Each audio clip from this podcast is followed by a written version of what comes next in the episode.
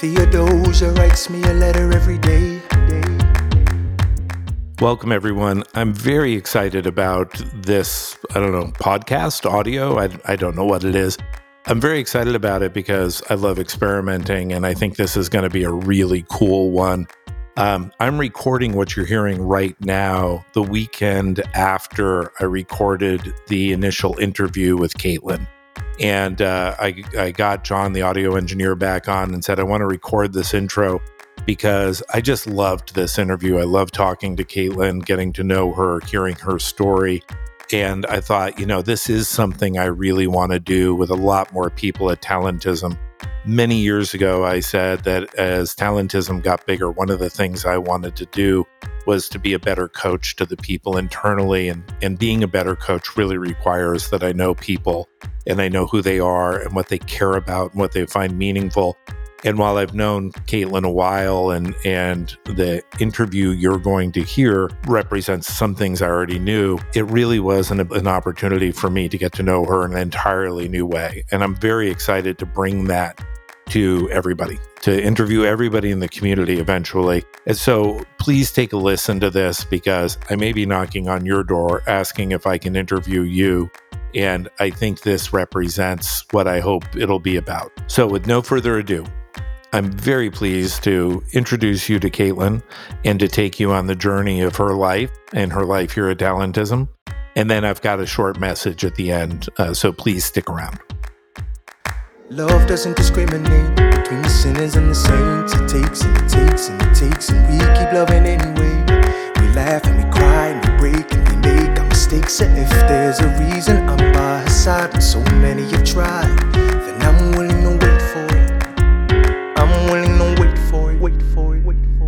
Welcome, everybody. I'm very excited about today because this is going to be the first, I hope, of many future experiments where I have asked Caitlin Cuskley to join me to talk about her. And the reason I wanted to do this is because I'm very, very excited to announce that Caitlin has kindly agreed to become our chief operating officer. And uh, that happened after a long process of going through experiments and learning about each other and learning about what that role could become and what talentism needs.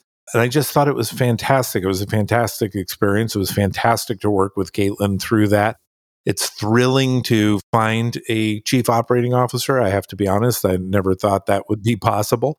uh, and so I thought, you know, people should get to know Caitlin. Um, and I would like to get to know more about Caitlin, and and so why not record that and share that with everybody?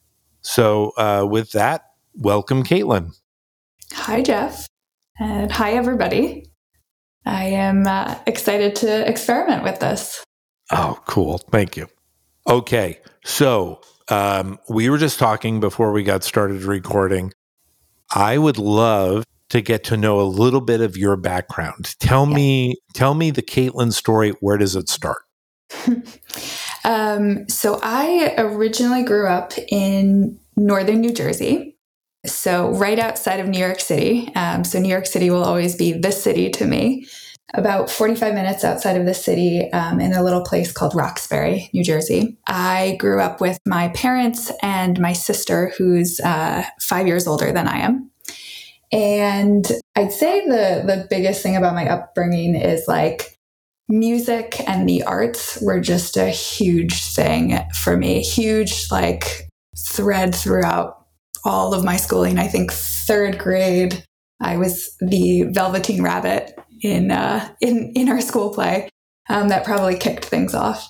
So you know, I was really fortunate to grow up um, in a schooling system where the arts were really big. We had a great marching band in high school, but you know, like the really defining piece of my upbringing is just all of the musicals, all of the choirs, all of the um, plays that I was in, all of those things, and was like a big deal to me. I'm actually friends with.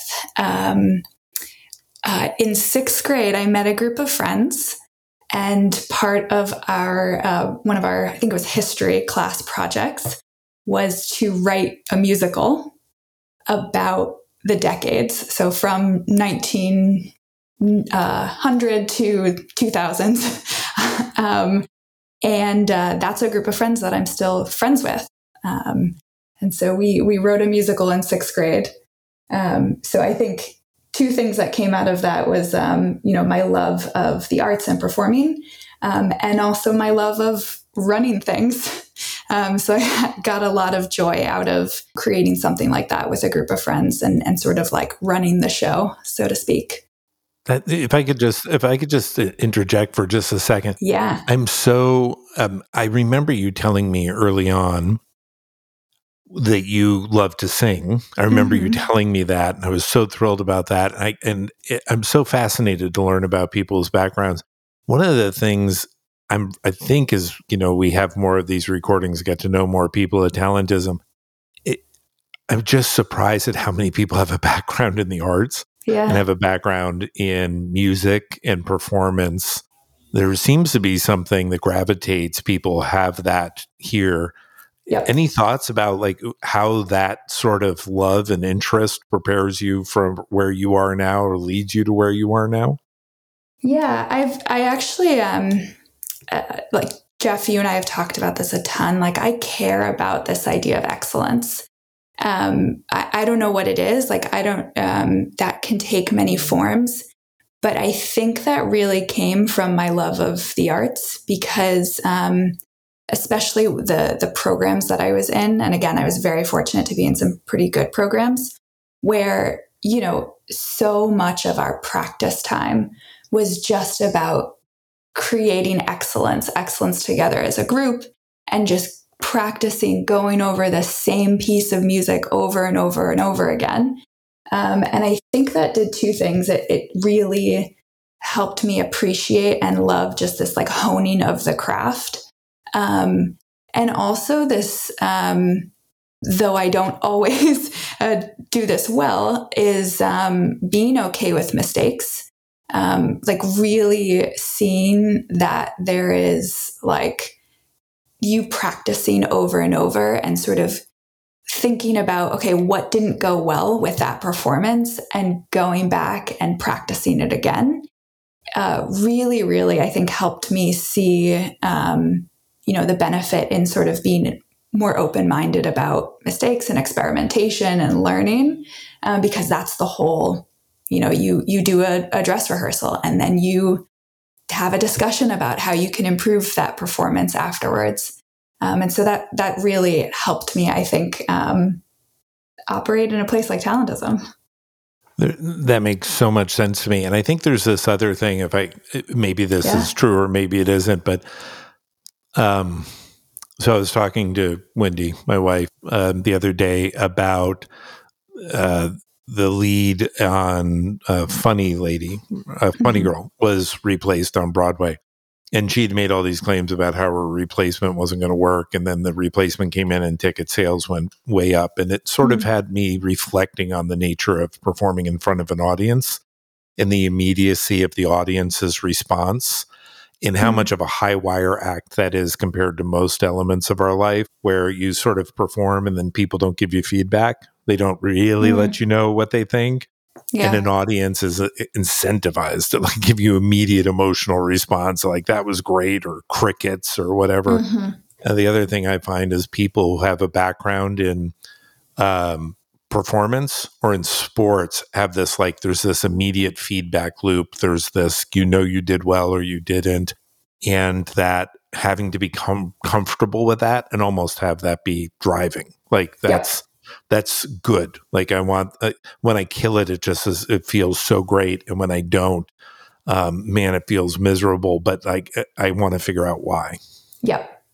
Yeah that definitely there's definitely a bit of that chasing that um you know those moments when you like really hit it. Um like there's some that are very visceral in my mind. Um and then yeah that feeling like you know what that feels like to hit it.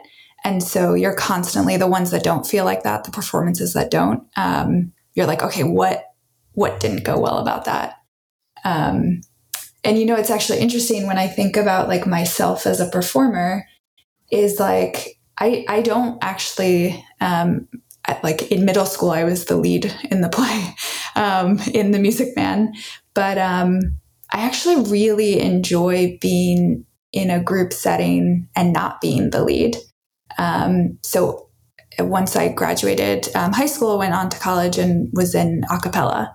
And that was really like my sweet spot of performance. It's like incredibly dorky, but really, really thinking about how all the pieces of the like everyone's voice comes together as a different piece of the music. Um, and so it's it's actually kind of interesting when I think about the COO role. Is like I really enjoy being that like backup singer uh, because I see how important that is, how it all comes together with the different elements of one performance. Um, and so there's probably something in there of of just like what I enjoy about being a performer. That is so cool. So where so where did you go to college? Um, University of Connecticut. University so, Connecticut. Why, why there? Like, what was that decision process? Yeah, I'll be honest. I, I definitely had the like, okay, I'm going to apply to all the Ivy League schools. I'm going to apply to all the schools that, like, in retrospect, um, you know, wow, I'm, I'm glad I didn't have to pay for all of that. um, but, um, you know, I, I really liked the idea. I went to a really big high school. And so for me, um, I applied to a couple different places and I got into um, William and Mary and UConn and Rutgers and a couple other schools. But I was having this decision between do I want to go to a small liberal arts school or do I want to go to the really big, sort of lots of different programs, big research university, public university? Um, and I sort of started to get claustrophobic at the thought of going to this small liberal arts school. And so I kind of, to be honest, fell into UConn being like one of those big choices of like, okay, well, I don't exactly know what I want to do. At least this will give me a lot of options. And at least this is not Rutgers, where, you know, half of my high school was going. Yeah. Um, and so, you know, it wasn't the most strategic decision, but um, really, when I think about that, it like it did give me some of the best options possible. I remember um, my freshman year being pretty disillusioned with the idea that like, oh, this is not the like um, Gilmore Girls style like cute little liberal arts school. I was having that like dissonance of like, well, maybe I should have gone there. Um, and decided to do something different every day. So, like, walk to class a different way, um, or, you know, like sign up for a different uh, program, different club. Um, so for a while, I was in the gospel choir. Um, I rushed a sorority. I had sushi for the first time. Um, a lot of different things, like when I was sort of unhappy there, um, and found my way to two things a cappella and um, volunteering with this program called Guard Dogs, which was like a safe ride program when we didn't have um, Ubers or, or Lyfts yet. Um, and those two really became sort of the lifeblood for me throughout throughout college. So I definitely advise anybody if you feel stuck just to be like, what's the one thing different I'm going to do today? Um, it was hugely helpful. That's amazingly cool. Okay, so you graduate from college, mm-hmm. and then um, I thought um, I so undergrad I was really into um, how people think and learn. I was just like, if I, I, really didn't have a, a, a, crisp idea of what I wanted to do, um, but did um, psychology psychology research as my undergrad and did a couple studies on how people learn music with movement. Um, and so I sort of thought that this this concept of how people learn would be really interesting to me. And um, I am an achiever at heart. And so I thought, okay, what's the most um, challenging and prestigious thing I can do with that? Um, and I uh, applied to do Teach for America. So I got into Teach for America um, and very, very quickly learned that as an introvert who enjoys understanding how people think and learn, there's a huge difference between actually being the person in front of a classroom teaching students. Um, duh. I mean, that seems very obvious, but um, I very, very quickly learned like I enjoyed some of the small group settings with some of the middle school kids that I was teaching. I started off doing middle school. Teach for America does like a bit of a training program where you do a couple months in one classroom. And so I really loved doing um, middle school English. It felt like a fun little small group of kids that I could work with. Really seeing them, you know, like work their way through the different reading exercises and they were working on it was it was summer school they were working on sort of increasing their grade level because they were one grade level behind. And then when I actually landed the job, it was teaching fifth through ninth music. So I learned very, very quickly that like enjoying being a performer is very different than teaching middle schoolers music. Yeah. But I think, you know, I really learned like I enjoyed lesson planning. It was it, that structure, the like thinking about how the lessons were going to connect for these kids was really, really fun. One of my favorite lessons. I, at a certain point, I sort of was like, this is not for me, but I'm having fun with some of these classes. And so I kind of threw out the like music textbook that I was given um, and just started creating my own lessons. So I taught a couple classes on um, protest music. So how we um, how to think about using music as a form of protest. Um, and so I had the kids write their own protest songs about something they wanted to change in their school. And this is like middle school in Kansas City, Missouri. It was it was pretty rough, um, but these kids like took it very seriously. I had them write a song, draw a protest sign, like have to perform it in front of the class. And so even though teaching is not for me, there was like I, I saw a lot of ways to um, like enjoy myself in that and you know ideally give the kids some some helpful lessons. But yeah that was that was pretty short lived i um it, it also i had to confront quitting a job and being honest with people about like okay this is not this is not right for me. Like i am you know frankly was super super stressed and you know that was really hard for me I, I I don't love being wrong about things. That felt really hard. And so I even decided to go back. I moved back to Connecticut and took another job teaching for a year, smaller setting, teaching special needs students sort of life skills uh, as they graduate college and as they think about being independent in the world. Because I was like not ready to quit teaching if I look back and tell myself, I was like, you knew enough about yourself to say like quitting was probably the right thing to do. But um, I did that that extra year and um, really solidified the the idea that teaching was not for me. But that um, coming back to Connecticut then led me to um, really day to day. I was I was living with a woman um, named Brittany Ryden, who um, you might know. Yep. and you know, I, I would sort of come back from work every day and she would as well. And we would just talk about sort of things that didn't make sense to us about work and life. And one of the things I really found difficult about um, being a teacher was this idea that I f- felt like I had to pretend to be an expert. And um, I just didn't like the idea of having to stand in front of the, this uh, group of kids and like just pretend like I knew the answers. And then it felt strange when, like, to be like, no, I don't know the answer. Like, let's talk about it. Yeah. Um, and I found that way with the other co teachers that I had. So, like, that, you know, there wasn't a lot of sort of like best practice sharing. There, there was a lot of that in, in Teach for America, but, um, you know, just being open to being wrong and being open to sort of like how we can evolve as teachers um, and that got me talking to my roommate about a place called Bridgewater, where it was a lot about like, you know, the uh, the idea meritocracy and actually wrestling with ideas. Um, and so that seemed like a really fun experiment along the lines of also thinking, you know, I still really cared about understanding how people think and how they learn. And so this seemed like a way to uh, do that in a business context to be like, okay, how do people think, solve problems. Um, what does management look like at a company? Um, and so it really seemed to me like a, a, kind of fun experiment to explore, which is where we cross paths a little bit. A little bit, yeah. yeah. So um, I, I, think I'm probably going to ask this question of everybody who used to work at Bridgewater. uh, how how do you hold the difference between our culture and Bridgewater? Mm.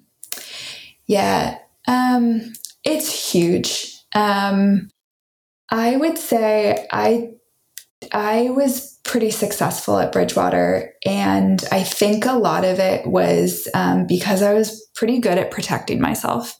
Um, I really, really enjoyed sort of the like, okay, let's um, have this thoughtful exchange of ideas and problem solving. Like that is really like to me the intellectual in me loved that, um, and the idea of this like intellectual superiority.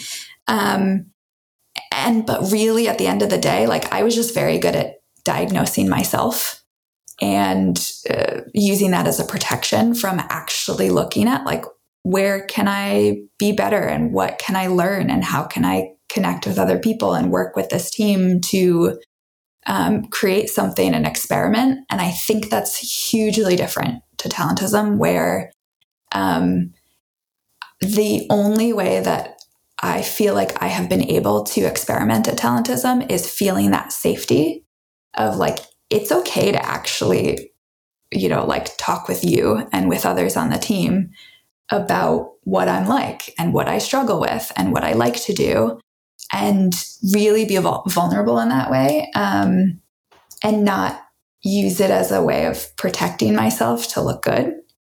Um, and so, yeah, there's been, I mean, in a lot of our discussions, this idea of treating things like an experiment has really unlocked this freedom for me to be more okay with making mistakes and things being messy um, because it's all part of learning about what I'm like and what I'm like in this context. Um, and ultimately, like doing really cool things, um, which I think we have done together so far. Um, so I, I really think it's that that sort of like safety to to actually be vulnerable and make mistakes and experiment. Wonderful. Thank you. Yeah. I, am not going to opine myself on that till I've talked to everybody else. um, obviously, I'm biased. That makes sense. uh, so you came to Talentism originally as a contractor working yes. with Jake, and after yes. a period of time, you said, "Hey, listen, I'm going to go do something else." because yeah. I had talked to you about joining full time and you said, I don't think this is right for me. I'm going to go do something else. And then I think largely through the magic of Angie, you ended up back in our orbit and here we are today. Can you help me understand that journey and like why, yeah. what, what was happening where you're like, I don't think this is the right place for me right yeah, there's two things that come to mind. One was, um, and I think about this a lot when I think about some people who may be on a similar journey of like um, being in the talentism community and then maybe exploring a work possibility. Is I think as a contractor working part time and having sort of half of my day being um, quote unquote a traditional job, like um, kind of high stress, really intense, not at all like focused on what I was compulsive about or what, you know, like experimenting and learning. And then switching sort of the, the, second half of my day to these conversations with you and with Jake and with our clients and all this stuff that felt I just had this anxiety about wanting to do and wanting to achieve. And it just felt so strange. And sometimes I would get frustrated about like the you know, Jeff, like, why are we nasal gazing, gazing? And just not actually connecting that to why, like, only seeing a taste of that and not actually seeing how that was so important. The ability to actually talk about what we're like, what we're learning and experimenting was allowing people to actually do the work better and to explore different ways of achieving excellence, of achieving their goals I didn't see that from afar. And so I think about that a lot of like, how do we help people see that who are part time or who are like, you know, one foot in exploring? Um, and I frankly don't know. But for me, it was really feeling like my inner achiever was feeling like, okay, I just want to crush a whole bunch of stuff. And this is not going to give me that. Um, and I think you you perceived that and I think when when we were talking about sort of me going on to a, another startup and trying something different, you know, you were very kindly, you were like, maybe, you know, you just want to do that and that's okay. Um, and I think I was, I was pretty like, you don't know me, Jeff. Like, I care about my development. You just don't know me. And, and, in retrospect, I think like, no, at the time I was like, I did really just want to crush stuff and get the gold star because it's, it's pretty hard to do some of the stuff that we do and hard to have some of the conversations that we do. And I, yeah, I don't think that I like wanted to do it that at that point. And then I think seeing, um, being in the position to see a different startup where it felt like that was just, that was it. That was, it was just a bunch of crushing and it was um, very draining and sort of realizing like, okay, this might be the path to get me maybe the position with the title that I wanted and what might look good on my resume, but it's like, this is not actually fulfilling to me. And so, you know, Angie does have that great spidey sense where she was, you know, sent me a text message one day. She was just like, "How are you doing?" Which which is all it takes. yeah. Yeah, and so I think, you know, I I I think I needed that um seeing seeing a little taste of talentism and then being like, okay, I I need this other thing and then being like, "Whoa, I just don't think I understood at that point what I think the value of the approach that we take here. Does that make sense? Like, yeah, that makes that makes a lot of sense. And um, so now let's let's continue along that path. Um, yeah. So I, some period of time ago, I said, "Hey, Caitlin, I want to I want to experiment with you around yeah. being COO." And I remember because the way we do this is we have these very open conversations because you can say, "Nope, don't want it," and yeah. that's great, right? and at first you're like, "Eh, don't think I want it, but I want to reflect on it." I said, "Great, reflect on it." And then you agreed to, I think it was the capacity management experiment was the yeah. first sort of experiment we ran. Um, and the, what I've experienced is at the beginning, you were like, look, I'm really doubtful and I'm really skeptical. I'm doubtful of self, skeptical of this opportunity. I don't want to be an operator. I don't want to do this. It's not what I find meaningful. What I find meaningful is these wonderful experiences people can have. Mm-hmm. But this is a place I find safe. I trust you. But yeah, let's try it. Let's just give it a shot. Yep. And what I've seen actually is you've gone through that, and it, this could just be correlation, not causation. But it, what I've seen is you've gone through that is I just, I think I've seen you actually enjoy work more, and I've seen you be more excited, and and I've seen you like go through these aha learning experiences, et cetera. So, at least from afar, the way it seemed to me is you didn't let that doubt and skepticism stand in the way. You openly engaged in the experiment. You've discovered a lot of cool stuff along the way as a result of that openness. Is that right? Are you experiencing that, or am I just making that oh, up?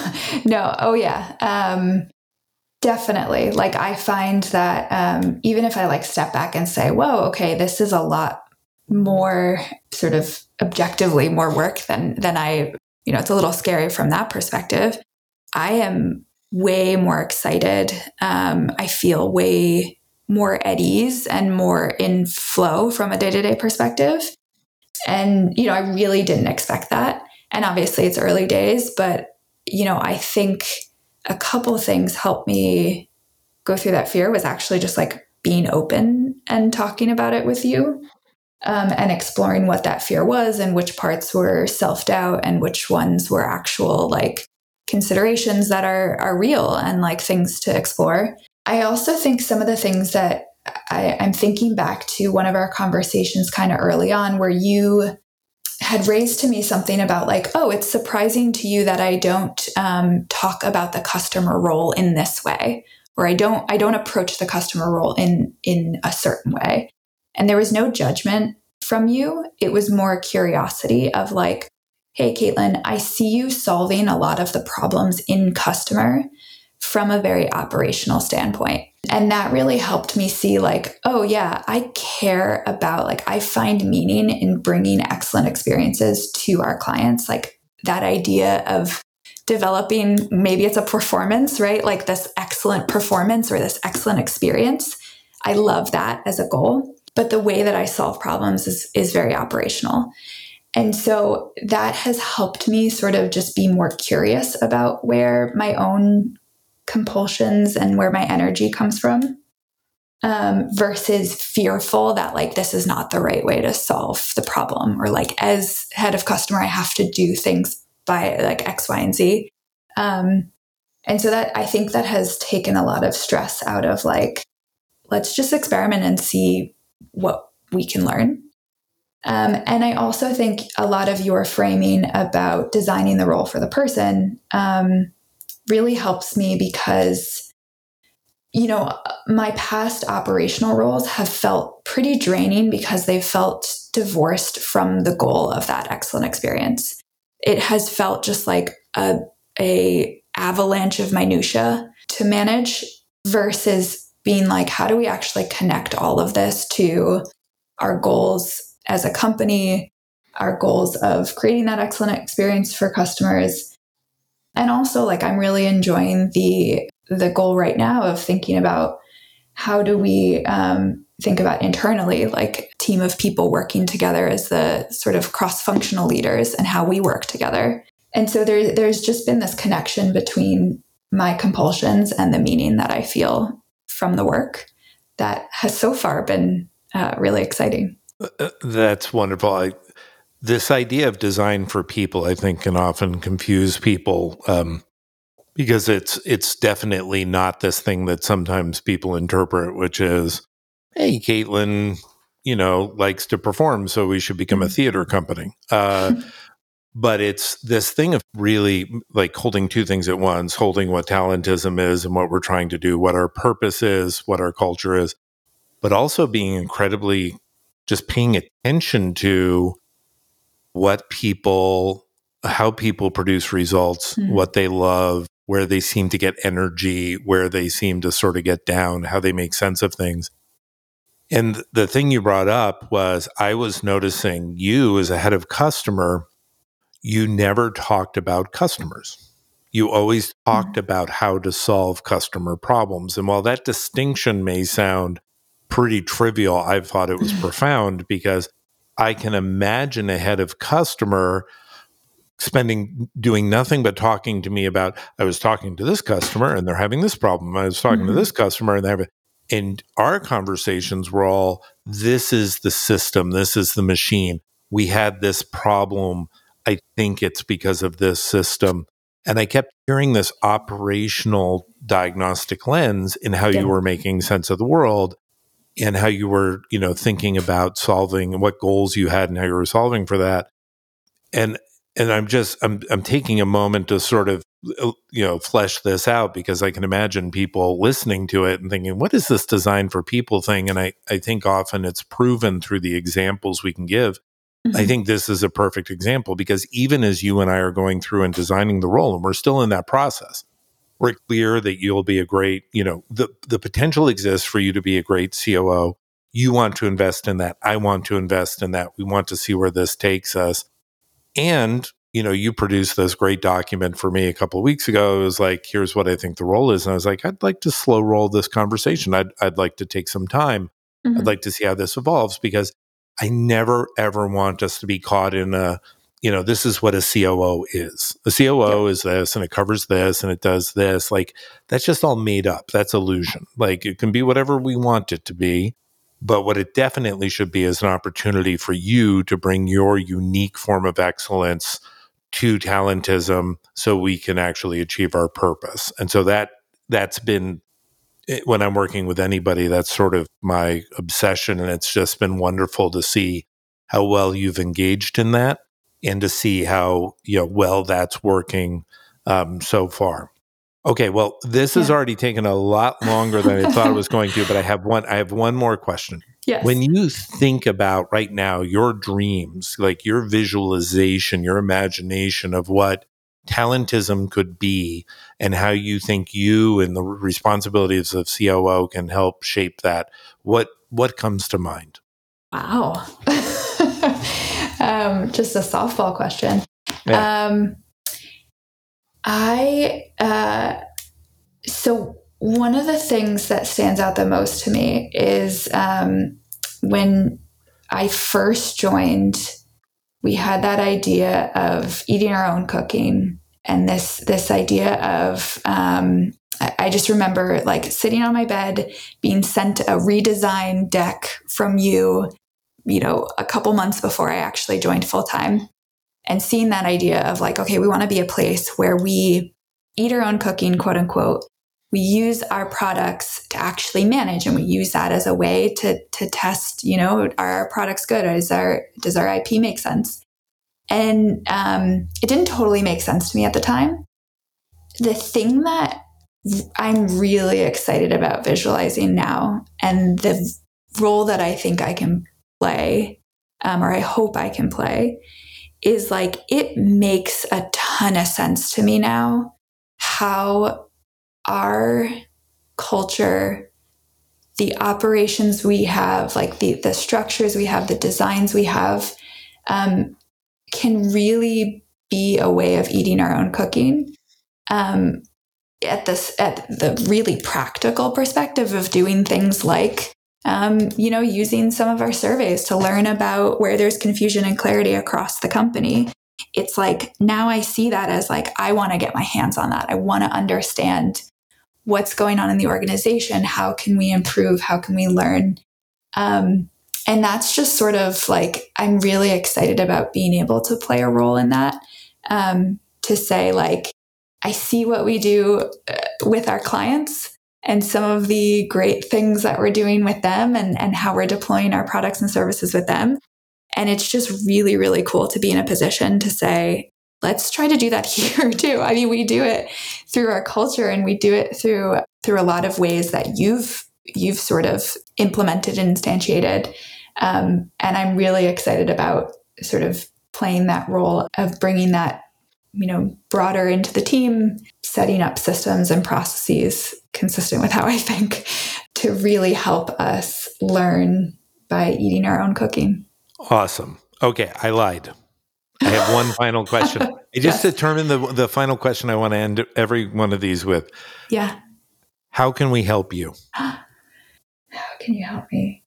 Um, oh, this will be interesting. I um, had a really great um, meeting with the cross functional leaders yesterday. And um, it's really gotten me thinking about how I can use others to make sure that my self skepticism is not turning into self doubt. You know, I think that with taking on a challenge like this, um, with experimenting in this way, and just with what I'm like, I'm very bound to blur that line between self skepticism and self doubt. And so I think that having others who can help see me clearly from the outside and help me uh, recognize when I'm blurring those two things is going to be hugely helpful for me um, and us treating this as an experiment where we can learn. Um, so I would appreciate that from everybody. Fantastic. And just as a tip, when people are expressing skepticism, they say things like, I'm curious and I wonder. And when they are expressing doubt, they're saying, I can't and I don't and I and I and I worry. Mm-hmm. So, um, okay. Well, this awesome. has been great. How, how did this feel for you? Is this okay? Yeah, good. Way less scary than I thought it would be. so thank you. I, w- I wanted that captured on tape so everyone heard that. awesome. Well, thank you so much for for agreeing to be the the first subject of this experiment. I thought you were wonderful. This was a great conversation. I'm well, thank you. So excited to be working with you in the future as uh, as COO. Same. This was very fun. Thank you for setting it up. So there you have it. There was my first interview with a Talentism community member. Thank you, Caitlin, for being the first willing volunteer. You heard at the beginning of this podcast some intro music, wait for it, from the musical Hamilton. That came about because I asked Caitlin after we concluded recording our podcast what her favorite musical theater song was. I was just generally curious. She sent a couple of songs that were deeply meaningful to her. And this really connected with me because, as you heard in the interview, music is something that Caitlin loves. And I'm constantly fascinated and grateful for the number of people who come to Talentism and really have a sense of the artists and their background. They have done things in their background or in their past that have to do with the arts. And as many of you may or may not know, um, the arts is something that's very important to me. I have multiple children who are musicians. My wife is a musician. Uh, Trevor is a musician, if you didn't know that. Um, so the arts has always been something that's been very important to me. And so I'd like to offer as the final piece of this podcast a full recording of Caitlin's a cappella group from college singing Walk Humbly Son. She said, Here's my group from college, a real throwback, but one of my favorite arrangements. I think you all enjoy it. I loved it. Uh, and with that, we'll leave with Caitlin and her a cappella group singing Walk Humbly Son.